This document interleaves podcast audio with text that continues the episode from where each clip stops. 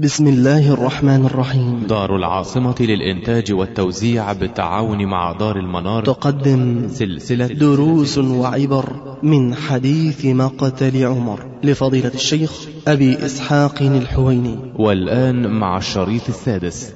إن الحمد لله تعالى نحمده ونستعين به ونستغفره ونعوذ بالله تعالى من شرور أنفسنا وسيئات أعمالنا. من يهد الله تعالى فلا مضل له ومن يضلل فلا هادي له وأشهد أن لا إله إلا الله وحده لا شريك له وأشهد أن محمدا عبده ورسوله. أما بعد فإن أصدق الحديث كتاب الله تعالى وأحسن الهدي هدي محمد صلى الله عليه وآله وسلم وشر الأمور محدثاتها وكل محدثة بدعة وكل بدعة ضلالة وكل ضلالة في النار. اللهم صل على محمد وعلى آل محمد كما صليت على إبراهيم وعلى آل إبراهيم في العالمين إنك حميد مجيد وبارك على محمد وعلى آل محمد كما باركت على إبراهيم وعلى آل إبراهيم في العالمين إنك حميد مجيد. فكنا وصلنا في الدرس الماضي عند وصية عمر بن الخطاب رضي الله عنه لما ترجح لديهم أنه ميت فقالوا أوصي يا أمير المؤمنين. طبعا وصاة عمر رضي الله عنه بدأت بالبحث عن دينه وتوصية ولده عبد الله بن عمر أن يوفي دينه. وهذا هو أول ما ينبغي للميت أن يوصي به. ثم كما قلت لكم في الدرس الماضي كل إنسان في الوصية يلخص حياته جميعا. فها هو عمر رضي الله عنه كأمير للمؤمنين.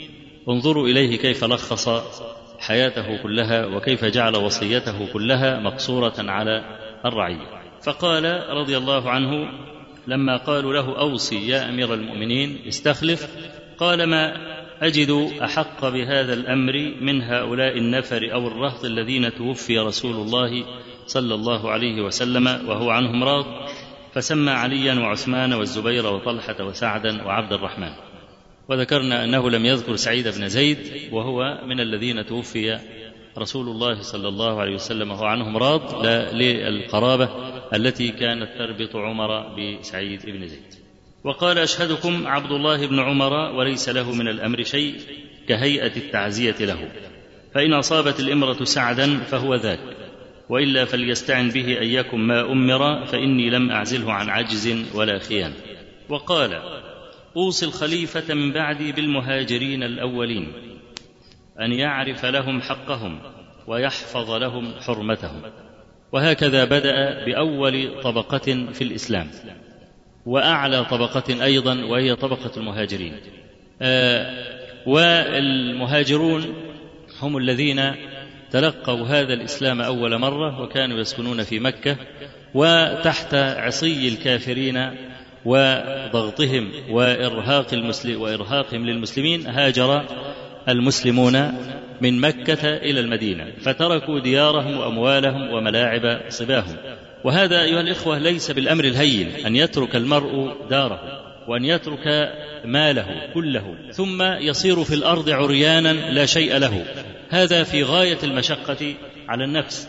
ولذلك جعله الله تبارك وتعالى عديل القتل قال تعالى ولو أنا كتبنا عليهم أن اقتلوا أنفسكم أو اخرجوا من دياركم ما فعلوه إلا قليل منهم. فجعل القتل يساوي الخروج من الدار. يساوي الخروج من الدار. لذلك وعدهم الله عز وجل أكثر من وعد كله جاء في نسق قال تعالى ولو أنا كتبنا عليهم أن اقتلوا أنفسكم أو اخرجوا من دياركم ما فعلوه إلا قليل منهم.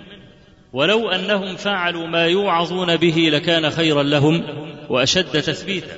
وإذا لآتيناهم من لدنا أجرا عظيما ولهديناهم صراطا مستقيما. كل هذه وعود من الله تبارك وتعالى أن العبد إذا فعل ما أمر به حتى لو كان أن يقتل نفسه أو أن يخرج من داره فلا شك أنه مؤيد مظفر بإذن الله تعالى. وفي سقيفة بني ساعدة لما حصل الاختلاف على الخليفة بعد وفاة رسول الله صلى الله عليه وسلم. وجاء أبو بكر رضي الله عنه للأنصار فقال نحن الأمراء وأنتم الوزراء. نحن الأمراء اللي هم طبقة المهاجرين. ولا يعرف هذا الأمر إلا لهذا الحي من قريش. أيضا لا يخرج هذا الأمر أيضا عن المهاجرين. فبدأ عمر رضي الله عنه بالمهاجرين. وفي هذا أيها الإخوة دليل على أنه لا بد من رعاية المسافات. وهذا أمر حث عليه النبي صلى الله عليه وسلم في أبواب عدة. فكان يقول ليليني منكم أولو الأحلام والنهى. وهذا الحديث كما يقول ابن عبد البر في كتاب التمهيد ليس خاصا بالصلاة وحدها بل في مجلس العلم أيضا. لا بد أن يلي العالم أفقه الناس الذين يحسنون النقل عنه لأن كل ما الجهلة يغلبون على العالم أو على القرب من العالم يسيئون النقل عنه لأنهم لا يميزون. فإذا فعل شيئا لا يشينه في الحقيقة اعتبروا أن هذا شينا. إذا عرض مثلا بكلام اعتبروه كذبا. بخلاف أهل العلم والنهى والأحلام كل ما كانوا أقرب كل ما كان نقلهم أسد. ونقلهم أحسن. حتى لو رأوا سيئة لكان من فقههم لكانوا من فقههم يكتمونها. إذ ما هي المصلحة؟ أن يكشف سوءة العالم للعوام. ما هي المصلحة؟ طب اترك هذا الرجل يتأسى به من لا يعلم من حاله شيئا. وهذا هو عين الفقه. لأن ما من إنسان إلا وهو ينطوي على آثام وعلى عيوب. فلو أننا نشرنا كل شيء نعلمه لما بقي أحد يتأسى به إلا من شاء الله. وذكر ابن عبد البر يعني تأييدا لهذا المعنى حديث أبي واقد الليثي الذي رواه البخاري في صحيحه بينما رسول الله صلى الله عليه وسلم جالس في المسجد إذ جاء ثلاثة نفر. فأما أحدهما فوجد فرجة فسدها وأما الآخر فجلس خلفه وأما الثالث فانصرف. فقال صلى الله عليه وسلم ألا أحدثكم عن هؤلاء النفر الثلاثة؟ أما أحدهم فأوى إلى الله فآواه الله إليه. وأما الآخر فاستحيا فاستحيا الله منه. وأما الثالث فأعرض فأعرض الله عنه. فاستدل بهذا على أن الرجل الأول مزكى لأنه سد الفرجة فكان أقرب إلى العالم من الرجل الذي جلس خلفه. أما الثالث الذي نفض الكل وأعرض فهذا أعرض فأعرض الله عز وجل عنه. وكان النبي صلى الله عليه وسلم يقول بعدما رأى رجالا يتخلفون عن الصف الأول أو يتقاعسون عن الصف الأول قال لا يزال أقوام يتأخرون حتى يؤخرهم الله تعالى.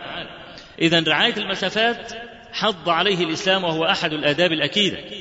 لما تكلم اثنان عند النبي صلى الله عليه وسلم وكان المتكلم أصغر من الساكت قال كبر كبر. كبر كبر. حتى أنه صلى الله عليه وسلم في بعض مجالسه لما شرب وكان السنة أن يعطي الذي عن يمينه وكان ابن عباس عن يمينه وأبو بكر عن شماله. فأراد أن يكبر وأن يعطي أبا بكر ولكن السنة مضت في الشرب أن يعطي من على يمينه. فاستأذن ابن عباس أن يعطي لأبي بكر الصديق لمكانه في الإسلام ولأنه هو الكبير. فقال ابن عباس والله ما كنت لأوثر بسؤرك أحدا وأبى أن يعطي أبا بكر سؤر النبي صلى الله عليه وآله وسلم. لكن الشاهد أن النبي عليه الصلاة والسلام أراد أن يخالف جاري العادة لمكان أبي بكر الصديق رضي الله عنه لأنه الكبير. وكان سفيان الثوري رحمه الله يقول إذا رأيت الشاب يتكلم في مجلس الشيوخ فيأس من خيره. فيأس من خيره. ليه؟ لأنه لم يراعي الكبير. المفروض إن إحنا مثلا في مجلس علم وفي مثلا علماء وإحنا طلبة علم. فلا ينبغي لطالب العلم أن يتكلم مع وجود العالم أو أن يكون جريئا. رأيت بعض الشباب اللي هم يعني كان لهم أو كان يتوقع أن يكون لهم مستقبل من حوالي سبع ثمان سنوات. وجالس هذا الشاب الصغير ينكت في حلقة بعض الشيوخ فسألت من ده قالوا فلان؟ الواد اللي بيخطب على المنابر والكلام ده. قلت هذا أول يعني بشارة أنه لن يفلح. جالس في المجلس حوالي 10 15 عالم وطالب علم وناس من النابهين وكلهم سكوت إلا ده عمال ينكت ويجيب يقول نكتة ويقول طرفه ويقول هذا الكلام. الكلام ده في باب الأدب يعتبر يعني كبيرة ويعتبر سوءه هل لا تأدب هو وأمثاله بأدب عبد الله بن عمر رضي الله عنهما لما كان جالسا في مجلس النبي صلى الله عليه وسلم كما في الصحيحين؟ وقال النبي عليه الصلاة والسلام نبئوني عن شجرة هي كالمؤمن لا يسقط ورقها.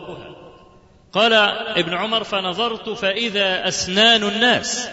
أسنان الناس ناس سنها كبير.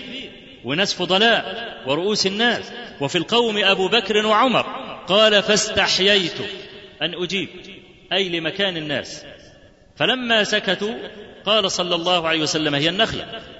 فلما خرج ابن عمر من مجلسه مع أبيه عمر رضي الله عنهما قال كنت سأقول أنها النخلة لكني استحييت. فقال عمر أما لو كنت قلتها لكان أحب إلي من كذا وكذا. وفي رواية أخرى قال لكان أحب إلي من حمر النعم. قال العلماء هذا من الحياء الممدوح. الحياء الممدوح أن الطالب يسكت حتى يستفيد. طالب يسكت حتى يستفيد. وإنما تحسر عمر رضي الله عنه أن ابنه سكت لأنه كان يتمنى لو أحرز دعوة لرسول الله صلى الله عليه وسلم. يعني لو كان أجاب كان ممكن قال زادك الله فقها. نور الله قلبك نور الله بصرك كان استفاد من دعوة النبي عليه الصلاة والسلام. هذا هو الذي توجع له عمر. وإلا فسكوت عبد الله رضي الله عنه كان من السكوت الممدوح. ليه؟ لرعاية الإيه؟ لرعاية المسافات. فها هو عمر بن الخطاب في وساطه يراعي الإيه؟ المسافات. فيقدم المهاجرين اولا ثم يثني بالأنصار الذين تبوأوا الدار والإيمان. وأود أن أنبه إلى مسألة آه، فرعية لكنها أحدثت دويا في يوم من الأيام. وهي مسألة تسمية الجماعات. يقول لك ده سلفي وده إخواني وده تبليغي وده تكفيري وده أي جماعة من الجماعات فبعض الناس طلع وقال إن هذه التسميات كلها محرمة وهذه التسميات كلها لا تجوز ولا يحل لأحد أن يتسمى بأي اسم ما إنما يقول أنا مسلم ولا يجوز له يقول أنا كذا غير مسلم. واستدل بقوله تعالى هو سماكم المسلمين. فإحنا بنقول في هذا الحديث وفي غيره من الأحاديث رد على هذه الدعوة. المهاجرون كانوا مسلمين ولا لا؟ ما الداعي أن نسميهم مهاجرين؟ وما الداعي أن نسميهم أنصار؟ ومن الذي سماهم؟ رب العالمين تبارك وتعالى. فيبقى مسلم مهاجري. مسلم أنصاري. وتسميته بمهاجري أو أنصاري لا تقدح في كونه إيه؟ في كونه مسلما في, في الأول. مسألة التسميات يا إخواننا هذه مسألة نحن ورثناها. نحن ورثناها. ولو جاز لجيل من الأجيال أن يحول بين أن يسمي إنسان نفسه لكان جيل الصحابة. ظهر الخوارج والصحابة أحياء. وكان اسمهم الخوارج. والشيعة أيضا وكان الصحابة أحياء واسمهم الشيعة بقى في خوارج وفي شيعة. وظهرت بدعة القدر في أواخر عهد الصحابة بالبصرة فقيل قدري. ولم يستطع الصحابة أن يزيلوا هذا الاسم. لم يستطع الصحابة أن يزيلوا هذا الاسم. بل ما استطاع الصحابة أن يزيلوا الخلافة من أصله. لأن هذا سنة كونية. وأرجو ألا يتطرق لفهم واحد من الجلوس أنني أقول دع الناس يختلفون. وأنه لا تسعوا إلى رأب الصدع وإلى تقريب المسافات لا. بس إحنا عايزين ننظر إلى السنة الكونية. قال تعالى ولا يزالون مختلفين إلا من رحم ربك ولذلك خلقهم. قال العلماء خلقهم ليختلفوا فيميز الله الخبيث من الطيب. وقال تعالى ولولا دفع الله الناس بعضهم ببعض لفسدت الأرض. الدفع هي الملاحاة والمحاربة. لولا هذه الملاحاة ولولا المجادلة ولولا المحاربة لفسدت الأرض. كأن بقاء الأرض وبقاء صلاح الأرض على وجود مثل هذا الاختلاف ومثل هذا الجدال. هذا من حيث أنه سنة كونية. أما الشرع فيدعونا إلى نبذ الخلاف. فمهما اجتهدت في نبذ الخلاف لا بد أن يكون بينك وبين أخيك خلاف. خلاص؟ مهما اجتهدت في نبذ الخلاف يستحيل أن تكون أنت وأخوك مئة بالمئة على رأي واحد. خلاص؟ فالعلماء قالوا حيث أن الخلاف مقدر وأنه لابد أن يقع فنقسم الخلاف. نقسمه ليه خلاف معتبر وخلاف غير معتبر. الخلاف المعتبر ما ينبغي أن يفسد الود بين الإخوة. أنا لي رأي وأنت لك رأي لكن إحنا الاثنين محترمين وإحنا الاثنين مسلمين وإحنا الاثنين ملتزمين برغم وجود الخلاف. ده اسمه خلاف معتبر اللي هو كل واحد أحق بالدليل من صاحبه. أو ليس كل واحد أحق بالدليل من صاحبه. أما الخلاف في الأصول فهذا زي خلافنا مع الشيعة. واخد بالك؟ يا جماعة بتوع إيران دول إحنا مختلفين معاهم إحنا الاثنين زي شريط القطر كده. نحن خطان متوازيان لن نلتقي أبدا. مستحيل نلتقي إحنا والشيعة. ليه؟ لأن الشيعة خلفونا في الأصول. الشيعة يقولون إن القرآن الموجود الموجود تلت القرآن إنما التلتين المتختص بقى بخلافة علي ومناقب علي وخلافة آل البيت ومناقب آل البيت والكلام ده. كل ده الصحابة كتموه. ولذلك حكموا على الصحابة جميعا بالفسق ما عدا ست. وقال يعني أحد زعماء في مدينة قم اللي كان بعد الخميني على طول قال إن الصحابة جميعا ماتوا على النفاق. ما عدا ست. واخد بالك؟ وفي هذا الحديث أنت عارف عمر بن الخطاب لما دخل عليه الشاب وقال ابشر يا أمير المؤمنين بصحبة الله لك إلى آخر الكلام. قال وددت أن ذلك كفاف لا علي ولا لي. واخد بالك؟ وفي الرواية الأخرى قال عمر لو أن لي طلاع الأرض ذهبا لافتديت به من عذاب الله يوم ألقاه. يوم هذا المخذول يأخذ الكلمة دي من كلام عمر ويقول إيه؟ ويقول أليس هذا يدل على أنه رجل يائس من النجاة؟ لما بيقول لو, لو أن لي طلاع على الأرض ذهبا لافتديت به من عذاب الله. يبقى هو عارف أنه من أهل النار. هو عارف أنه كان أعماله كلها سيئة. واخد بالك؟ لأجل هذا تمنى أن ينجو من عذاب الله. سبحان الله. إذا محاسني اللاتي أدل بها عدت عيوبا فقل لي كيف أعتذر؟ إذا كان هذا الذي يدل على ورع عمر الخطاب وكل الدنيا أي بني آدم حبيب غير بغيض لا يفهم منه إلا شدة ورع عمر ابن الخطاب رضي الله عنه. مع اجتهاده في عبادة ربه واجتهاده في العدل بين رعيته إلا أنه خايف من ربه سبحانه وتعالى. يوم يقلب هذه المنقبة يجعلها سوء على عمر بن الخطاب رضي الله عنه. ويسمي, ويسمي الخميني شخصيا يسمي أبو بكر وعمر بالجبت والطاغوت. لما يجي يفسر جبت والطاغوت يقول أبو بكر وعمر. وللدعاء المشهور بتاعه اللهم لعن جبتي قريش وطاغوتيهما أبا بكر وعمر والعن ابنتيهما. الذين بدلوا دين الله وحكموا في دين الله بأهوائهم. دعاء الخميني كان بيدعوه كان بيعلمه أتباعه. أنت ممكن تحط إيدك في هذا المخلوق؟ لا والله ولا كرامة خالفونا في الأصول. الخوارج خالفونا في الأصول. المعتزلة خالفونا في الأصول. ده اسمه الخلاف غير المعتبر. غير المعتبر يعني المختلف معايا لن نلتقي أبدا مع بعض. إنما مختلفين بقى في المسح على الخفين ومدة المسح على الخفين ومختلفين في مسح ربع الرأس من الرأس كله من تلت الرأس. الكلام ده ماشي. الكلام ده ممكن. نختلف فيه لكن نختلف في الأصول لا. خلاص؟ فالنهاردة الأس... الأسماء والجماعات دي أسماء موروثة. ما نحن ما نحن ابتدعناها. ما نحن ابتدعناها. ونعمل مثال عملي. أنت دلوقتي بتنادي وتقول لا تسمي نفسك. قل أنا مسلم. خلاص؟ هل أنا لما قلت أنا مسلم الجماعات الأخرى تركت أسماءها؟ طيب أنا لو سألت هذا المتكلم قلت له أنت شيعي؟ هيقول لا. طب الشيعة كفرة؟ اجمالا لا. يعني مسلمين في الجملة؟ آه. طيب أنت خارجي؟ أنت من الخوارج؟ يقول لا. أمال أنت إيه؟ يقول لك أنا من أهل السنة. هو ده مش اسم؟ هو لما يقول أنا من أهل السنة هو ده مش اسم؟ غصب عنه لازم يتسمى ولا لا؟ غصب عنه لازم يتسمى. ليه؟ لأن الخوارج لما طلعوا كان زمان اللي يسمي نفسه هو المبتدع. ليه؟ لأن كان الإسلام أهل السنة الجماعه هم اللي مالين الدنيا. وأمير المؤمنين كان على رأس الطائفة وكان العلماء بالألوف المؤلفه فلما يجي واحد يسمي نفسه في وسط الجماهير دي يبقى هو المبتدع فعلا. فلما تفتتت الأمة إلى فرق وأحزاب وجد أهل الحق نفس أنفسهم بلا اسم فكان لابد أن يسمي نفسه. قال ابن عباس فنحن أهل السنة. أول واحد سمانا هو ابن عباس رضي الله عنهما. لما طلعت الخوارج وقالوا إن إحنا خوارج. والشيعة وقالوا إن إحنا شيعة. طب الطائفة الثالثة أنتوا مين بقى؟ إحنا أهل السنة. خلاص صار لنا اسم طب واحد يقول لك طب, طب خلاص حس كده ما كنت تسمي نفسك أهل السنة؟ والجماعة ليه بقى تسمي نفسك سلفي؟ نقول برضه ما هو أصل أهل السنة والجماعه كاسم انتزعه أكثر من طائفه طب الحنابلة اللي هم أنصار الدعوة السلفية من القديم من أيام الإمام أحمد ما هم اللي رافعين رايه الدعوة السلفية في العقيدة هم الحنابلة. الحنابلة كان اسمهم إيه بقى؟ الجماعة الأشاعرة والماتريدية كانوا يسميهم الحشويين الحشوية ده عبارة عن إيه؟ يعني الاسم ده بيرجع لإيه؟ قال لك لما تيجي تنجد كرسي. خلاص؟ ما تبصش القماش اللي بره. إنما الحشو اللي جوه ده عبارة عن إيه؟ عن إيه؟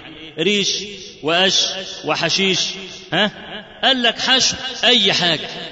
الجماعة الغجر كلهم هنلمهم على بعض. أدي الحشوية. الذين لا رأي لهم ولا عقل لهم. واخد بالك إزاي؟ بيسموهم الحشو. اللي هم العوام يعني. فكل واحد من أهل الحديث أو كل واحد كان على عقيدة السلف كان الجماعة الأشاعرة والماتريدي يسموهم حشوية. واخد بالك؟ يبقى لما أنا آجي بقى عشان أقرأ العقيدة في كتب الأزهر أجد إن الأشاعرة هم أهل السنة. فأنا لو قلت قال أهل السنة لظن الدارسون أنني أعني الأشاعرة. واخد بالك إزاي؟ أو لظنوا أنني أعني الماتريدية وأنا لا أعني لا هؤلاء ولا هؤلاء. إنما أعني القرون الأولى. الصحابة والتابعين وتابعيهم والأئمة المتبوعين كمالك والشافعي وأحمد وسفيان ابن عيينة سفيان الثوري وإسحاق بن راهوي والأوزاعي ابن أبي ذئب وكل هؤلاء العلماء هم دول أنصار العقيدة السلفية. واخد بالك؟ فأنا وجد أجد نفسي في الآخر مضطر أقول هقعد أعمل سطر طول كده أهو عشان أبين إيه؟ أبين أنا مين. ومعروف العناوين تصام عن تصان عن الإسهاب. يبقى أنا قلت أنا سلف. خلاص؟ اضطريت أقول سلفي ليه؟ عشان الإيهام يرتفع. فمسألة التسميات يا إخواننا هذه مسألة سنة كونية.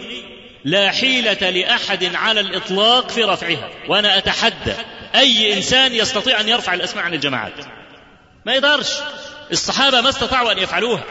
ولا الذين جاءوا بعد ذلك استطاعوا أن يفعلوها. كل اللي عملوه حطوا لنفسهم اسم. في مقابل هذه الأسماء لأن الرسول عليه الصلاة والسلام لما قال وتفترق أمتي على ثلاث وسبعين فرقة.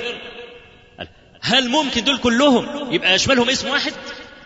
أمال 73 إزاي؟ مش 73 كل واحدة عليها عنوان؟ يعني 73 عنوان. ولو كانوا شيئا واحدا لما جاز أن يقال 73 خلاص؟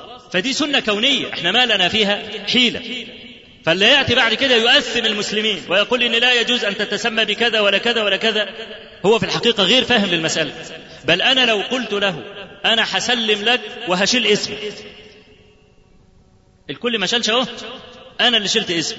يعني أنا صاحب الحق الذي رفعت اسمي.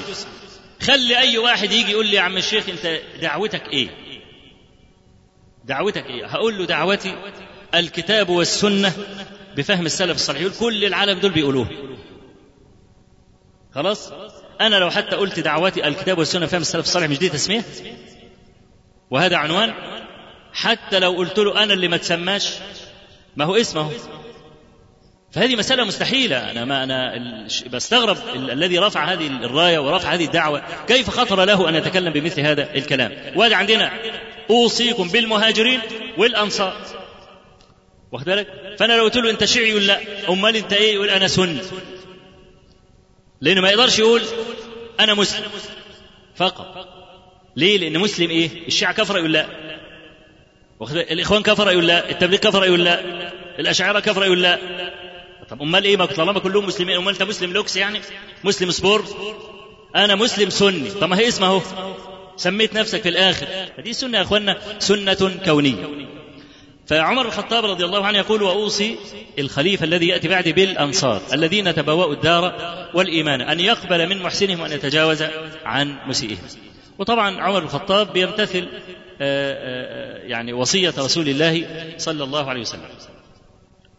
أن يقبل من محسن الأنصار وأن يتجاوز عن وأن يتجاوز عن مسيئهم. للأنصار آه كما وصفهم الله تبارك وتعالى ويؤثرون على أنفسهم ولو كان بهم خصاصة. يأتي واحد عشان يشاركك في الدار كان يشاركه بمنتهى الحب. حتى أن سعد بن الربيع ودي مسألة كل ما مررت عليها آه في الكتب. أقف عندها. يعني وقفت عندها عشرات بل مئات المرات لكن في كل مرة لا أستطيع أن أتجاوز قصة سعد بن الربيع وعبد الرحمن بن عوف لما فيها من الإيثار ال- الذي يعني الحقيقة يتحدث به إذا تكلم عن الإيثار وعن شح النفس. سعد بن الربيع آخى بين النبي صلى الله عليه وسلم بينه وبين عبد الرحمن بن عوف. عبد الرحمن مهاجر ترك داره وماله خلفه. ولما ذهب إلى المدينة آخى النبي صلى الله عليه وسلم بينه وبين سعد بن الربيع. كان سعد بن الربيع له زوجتان وكان من أغنى المسلمين ومن أكثرهم مالا في المدينة. فجاء فقال لعبد الرحمن بن عوف أنا أعطيك شطر مالي ثم انظر إلى زوجتي فانظر أعجبهما إليك أطلقها لك. والمسألة دي غير مألوفة عند العرب. العرب قوم عندهم غير وعندهم نخوة.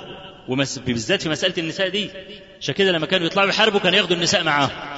طب ليه ياخدوا النساء؟ عشان يثبت غصب عنه لو فكر إنه يفر يعرف إنه سيترك عرضه خلفه يبقى يقاتل دون عرضه. لأن المسألة دي غير محتملة ابدا عند العرب. عشان كده كانوا بياخدوا النساء معهم.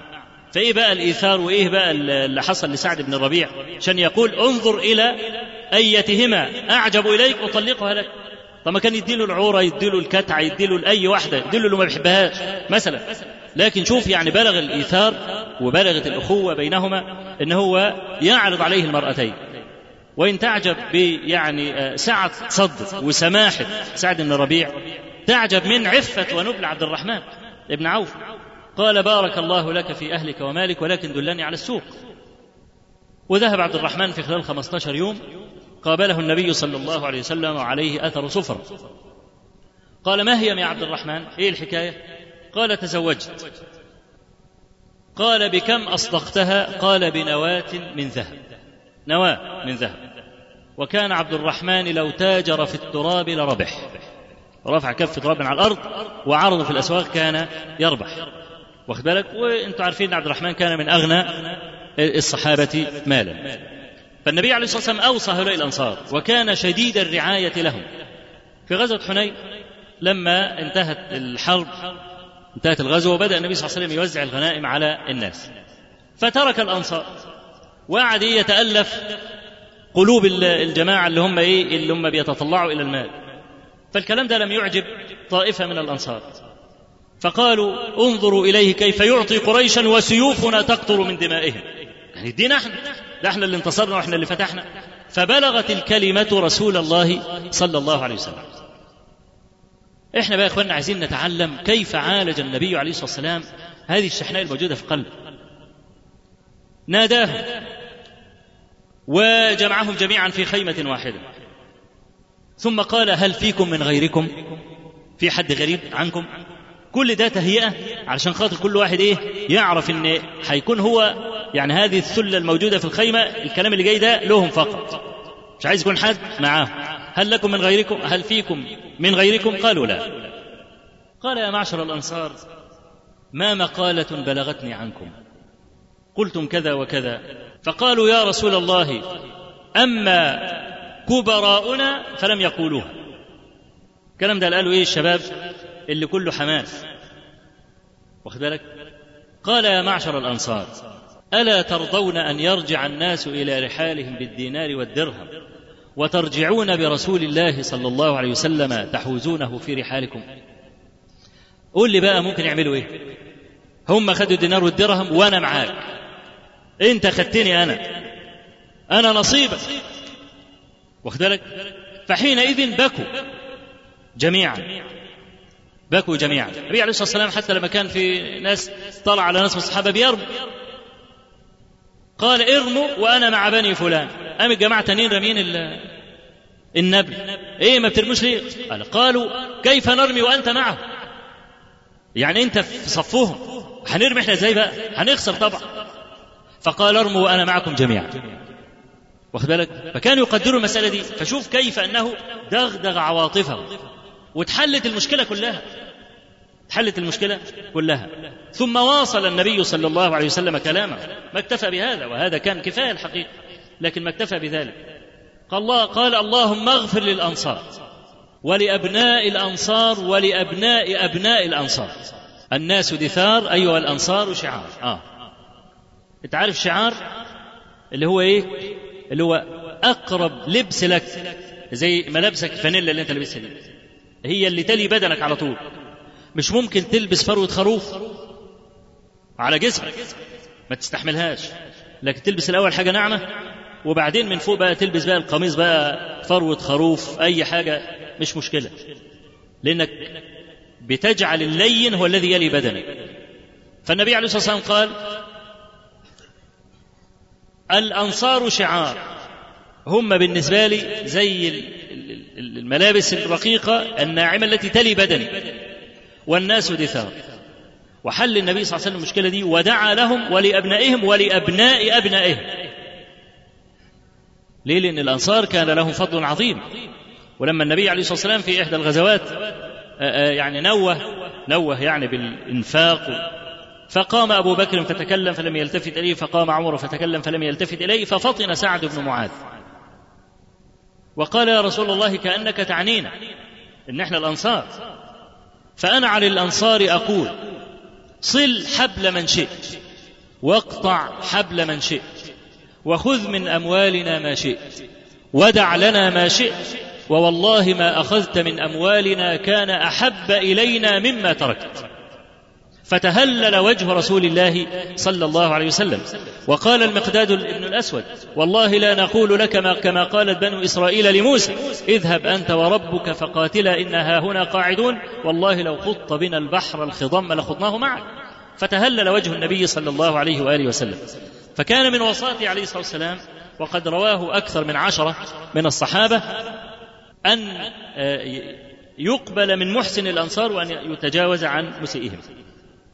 وفي مسند الإمام أحمد من حديث علي بن زيد بن جدعان عن أنس بن مالك أنه بلغه أن مصعب بن الزبير سيجلد عريفا للأنصار. كأنه كلفه بعمل قصر فيه فأراد أن يجلده. فبلغ ذلك أنس بن مالك فقام وذهب إلى مصعب بن الزبير وقال له ألا تحفظ فينا وصية رسول الله صلى الله عليه وسلم؟ قال وما هي؟ قال سمعت رسول الله صلى الله عليه وسلم يقول اقبلوا من محسن الأنصار وتجاوزوا عن مسيئهم. قال فرمى مصعب بن الزبير السوط من يده ووضع خده على الأرض وقال أمر رسول الله صلى الله عليه وسلم على الرأس والعين. فثنى عمر رضي الله عنه بالأنصار الذين تبوأوا الدار والإيمان من قبلهم. قال وأوصيه بأهل الامصار خيرا فإنهم ردء الإسلام وجبات المال وغيظ العدو وأن لا يؤخذ منهم إلا فضلهم عن رضاهم. وهي دي السياسة الشرعية. لا يؤخذ منهم إلا فضل أموالهم عن رضاهم. فانظروا إلى هذه الوصاة وانظروا إلى فرض الضرائب التي جاءت وكانت وبالا على المسلمين ولم يرفع الله عز وجل الفقر عن الامه برغم المليارات التي ياخذونها من الضرائب إلا إن الفقر جاثم وماكث وقابع في بلاد المسلمين. السبب إيه؟ السبب أنهم تركوا الزكاة التي يجب على ولي الأمر أن يجبيها من الناس عنوة ولا تترك الزكاة للناس. يؤدي الزكاة على كيف؟ هذا هذه المسألة ما علمناها قط في ديننا. بل حارب أبو بكر الصديق الذين منعوا الزكاة وقال والله لاقاتلن من فرق بين الصلاة والزكاة. إن الزكاة حق الله في المال. وسماهم أبو بكر الصديق مرتدين مجتهدا. سماهم مرتدين وقاتلهم الصحابة جميعا. فكيف تترك الزكاة للأفراد؟ بل تجبى رغما عنهم. بعد ما نجبي الزكاة كلها وننظر في مصالح المسلمين ونرى أن المسلمين محتاجين أيضا بعض الأموال نم نفرض ضريبة مؤقتة على المسلمين حتى نفك الحاجة التي من أجلها فرضنا هذا المبلغ. ثم يرجع الأمر كما كان. مش تبقى ضريبة على طول. خلاص ضريبة أصبحت ضريبة مقننة. هذا حرام لا يجوز. ولا يجوز لأحد أن يأخذ من مال أحد إلا عن طيب نفس منه إلا الزكاة. الزكاة تؤخذ رغما عنه. إنما ما عدا الزكاة لا يحل ملين واحد أن يؤخذ. ليه؟ لأنه بيغري الصدر ويعني يضعف الولاء للدولة. عمر بن الخطاب هنا بيقول لا يأخذ إلا فضل أموالهم عن رضاه. لما الإنسان يبذل ويعطي فضل ماله عن رضاه هذا كله يجعل الإنسان عنده ولاء. لكن هذه الردة اللي إحنا شايفينها الردة العامة عن المحبة والولاء وهذا الكلام سببه إيه؟ له أسباب كثيرة منها هذا السبب وهو سبب مهم جدا. قال صلى الله عليه وسلم لا يحل مال مال امرئ مسلم إلا عن طيب نفس منه. إلا عن طيب نفس منه. وهذا هو الذي حث عليه عمر بن الخطاب. هؤلاء اللي هم الأمصار اللي هم اللي هم في أطراف الدولة يوم عمر الخطاب يدي لهم مكانتهم ويصفهم بأوصاف جميلة. يقول وأوصيه بأهل الأمصار خيرا فإنهم ردء الإسلام. شوف الكلام. ردء الإسلام. هم اللي حاميين الإيه؟ الإسلام. وهم الشجعان. وهم الفرسان. وجبات المال وغيظ العدو. هذه الأوصاف اللي عمر الخطاب أضفاها على أهل الأمصار. وألا يؤخذ منهم إلا فضلهم عن رضاه وأوصيه بالأعراب خيرا فإنهم أصل العرب ومادة الإسلام. شوف واحد بيموت. واحد بيموت. وبقول الكلام ده. ولم يتكلم ولم يترك صنفا واحدا من الرعية مما يدل على أن كل صنف من هؤلاء كان يشغله في حياته. عشان كده ما نسي مع كرب الموت واستقبال الآخرة ما نسي صنفا من هذه الأصناف. يقول أصيب الأعراب فإنهم أصل العرب ومادة الإسلام أن يؤخذ من حواشي أموالهم وترد على فقرائهم. ثم قال أخيرا وأوصيه بذمة الله وذمة رسول الله صلى الله عليه وسلم أن يوفى لهم بعهدهم وأن يقاتل من ورائهم وألا يكلفوا طاقتهم. الذمة اللي هم إيه؟ نصارى اليهود والنصارى. يبقى عمر بن الخطاب رضي الله عنه ما ترك صنفا من أصناف الرعية إلا نوه به وأوصى به وأعطاه حقه. قال فلما قبض خرجنا به. يعني بعد ما وصى. قال فلما قبض خرجنا به فانطلقنا فانطلقنا نمشي فسلم عبد الله بن عمر قال أستأذن عمر بن الخطاب؟ قالت أدخلوه. أن أوصى عمر ابنه مرة أخرى أنه إذا مات فلا يعني يدخله إلى الحجرة حتى يستأذن عائشة رضي الله عنها فربما عقد الحياء لسانها. قالت أي عائشة رضي الله عنها أدخلوه. فأدخل فوضع هنالك مع صاحبيه. في حديث حديث أبي موسى الأشعري وهو الذي يصف قبور هؤلاء. الثلاثة رسول الله صلى الله عليه وسلم مع أبي بكر وعمر. يقول أبو موسى الأشعري وهذا حديث في الصحيح يقول دخل النبي صلى الله عليه وسلم بستانا وأمرني أن أحفظ الباب. فجاء أبو بكر فقلت على رسلك. فاستأذن له رسول الله صلى الله عليه وسلم فقال أذن له وبشره بالجنة فكان النبي صلى الله عليه وسلم جالسا وقد دل رجليه في البئر. فجاء أبو بكر فجلس بجانبه ودل رجليه في البئر قال أبو موسى فقلت إن يرد الله بفلان خيرا يأتي به يعني أخاه. قال فجاء عمر فقلت على رسلك فاستأذن له فقال أذن له وبشره بالجنة. فجاء فجلس بجنب أبي بكر ودل رجليه في البئر فجاء عثمان فاستأذن له فقال أذن له وبشره بالجنة على بلوى تصيبه. فقال عثمان الله المستعان.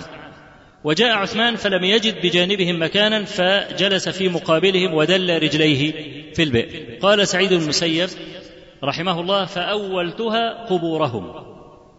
أول هذا المنظر بقبورهم. فإن النبي صلى الله عليه وسلم فإن أبا بكر دفن بجانب النبي صلى الله عليه وسلم وكذلك عمر ثم دفن عثمان في البقيع في مقابلهم. قال فأولتها قبورهم. فلما فرغوا من دفن عمر رضي الله عنه اجتمع هؤلاء الرهط. أي الذين سماهم عمر بن الخطاب. فقال عبد الرحمن اجعلوا أم اجعلوا إلى ثلاثة منكم. يعني اجعلوا أمركم إلى ثلاثة منكم. وكانوا ستة. حتى نضيق الخلاف قال اجعلوا أمركم إلى ثلاثة. وتنظر إلى الاستجابة. يعني لم يماري أحد. لأن الصحابة رضي الله عنهم الذين خرجوا من ديارهم وأموالهم لنصر دين الله عز وجل ما كانوا ليتقاتلون على الدنيا. كيف؟ ولا زال ريح رسول الله صلى الله عليه وسلم بين أظهرهم. يعني عمر بن الخطاب لما قتل كأن الناس لم تصبهم مصيبة قبل يومئذ. وقبل أن تحدث الفتنة عند عثمان كأن الرسول صلى الله عليه وسلم لم يمت. كلهم كانوا على العهد الأول. حتى بدأت الفتنة تطل برأسها حينئذ بدأت غربة الإسلام. فقال اجعلوا أمركم إلى ثلاثة. فقال الزبير قد جعلت أمري إلى علي. وده برضه رد على الذين قالوا إن الزبير بن العوام خرج ضد علي بن أبي طالب في يوم الجمل. كلهم كانوا يقاتلون على الدنيا وهذا كله كذب. بل كان بينهم من الإخاء ما هو معروف وصحيح في كتب السير والسنة. قال الزبير قد جعلت أمري إلى علي. وقال طلحة قد جعلت أمري إلى عثمان. وقال سعد قد جعلت أمري إلى عبد الرحمن. طب مين ال- الذي قال في الأول اجعلوا أمركم إلى ثلاثة عبد الرحمن المتكلم. يبقى شيء طبيعي أن يخرج من بينهم. خلاص كده شوف المسألة ببساطة وسلاسة تقلصت وانتهت. فيش أي خلاف ودي إمارة المؤمنين. وكان أيام عمر بن الخطاب كانت الدنيا كلها مفتوحة. وكان الإسلام يعني أرضه لا تغيب عنها الشمس. يعني كان الملك أو كان الخليفة في أبهة فعلا. الدنيا كلها تحت رجليه. وما مات عمر بن الخطاب إلا وقد أرغم فارس والروم. ومع ذلك شوف المسألة كيف انتهت لأنهم كانوا يطلبون الله تبارك وتعالى. عبد الرحمن اللي بيتكلم فشيء طبيعي يخرج. ولذلك إيه؟ أول ما الأمر آل إلى عبد الرحمن وإلى علي وعثمان خرج هو منهم لأنه هو المتحدث. واخد بالك؟ وصعب جدا يبقى هو داخل في وسطهم ويقول طب نختار واحد مننا إحنا الثلاثة لا صارت المسألة محصورة ما بين علي وعثمان. خلاص. فانتحى بعلي جانبا. وعايز ياخذ العهد والميثاق على كل واحد من الاثنين. أن المسلمين إذا فضلوا فلانا على فلان يذعن ويقر ويسمع ويطيع. فقال عبد الرحمن رضي الله عنه أيكما يتبرأ من هذا الأمر فنجعله إليه والله عليه والإسلام لينظرن أفضلهم في نفسه. فأسكت الشيخان. مين بقى يسيب ويتبرأ من الأمر ده؟ ونأخذ عليه العهد والميثاق اللي هو حيالي إن هو يتقي الله والكلام ده. فأسكت الشيخان. فقال عبد الرحمن أفتجعلونه إلي؟ يتجعل بقى هذه المسألة إلي. ولأعدلن وأعطل كما قال. أفتجعلونه إلي؟ والله علي ألا آل عن أفضلكم. قال نعم. فأخذ بيد أحدهما فقال لك قرابة من رسول الله صلى الله عليه وسلم. والقدم في الإسلام ما قد علمت فالله عليك لئن أمرتك لتعدلن ولئن أمرت عثمان لتسمعن. ولا تطيعن. ثم خلأ بالآخر فقال له مثل ذلك. طبعا في كان في مداولات ومشاورات عدة أيام اختصرت في هذه الرواية. فلما أخذ الميثاق عليهم ونظر في رأي المسلمين في علي وفي عثمان قال ارفع يدك يا عثمان. أي أن المسلمين اختاروا عثمان. لذلك الذي يفضل عليا على عثمان فقد أزرى بالمهاجرين والأنصار. بل هؤلاء في الفضل على الترتيب أبو بكر وعمر وعثمان وعلي. فعثمان أفضل عند الأمة من علي بن أبي طالب. بدأت تظهر بقى مسائل التشيع هنا. فكان زمان الذي يفضل عليا على عثمان يقال عنه متشيع. إنما الذي يفضل عليا على أبي بكر وعمر كانوا يسمونه رافضيا والرفض اللي هو إيه بقى؟ يعني أشد التشيع وأقبحه يسمى الرفض عشان كده العلماء كان ممكن يمرروا رواية المتشيع لكن الرافضي كانوا يطرحون روايته. الذي يفضل عليا على أبي بكر وعمر تطرح روايته ولا كرامة. كيف وقد كان علي بن أبي طالب يفضل أبا بكر وعمر على نفسه؟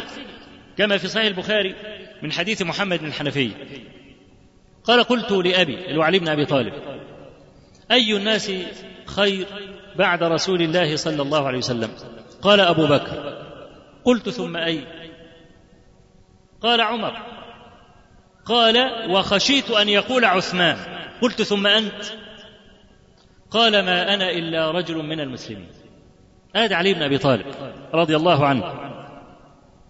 وكان علي بن أبي طالب وقد صح ذلك عنه. كان يقول يا أيها الناس إني لأرجو أن أكون أنا وعثمان ممن قال الله فيهم ونزعنا ما في صدورهم من غل.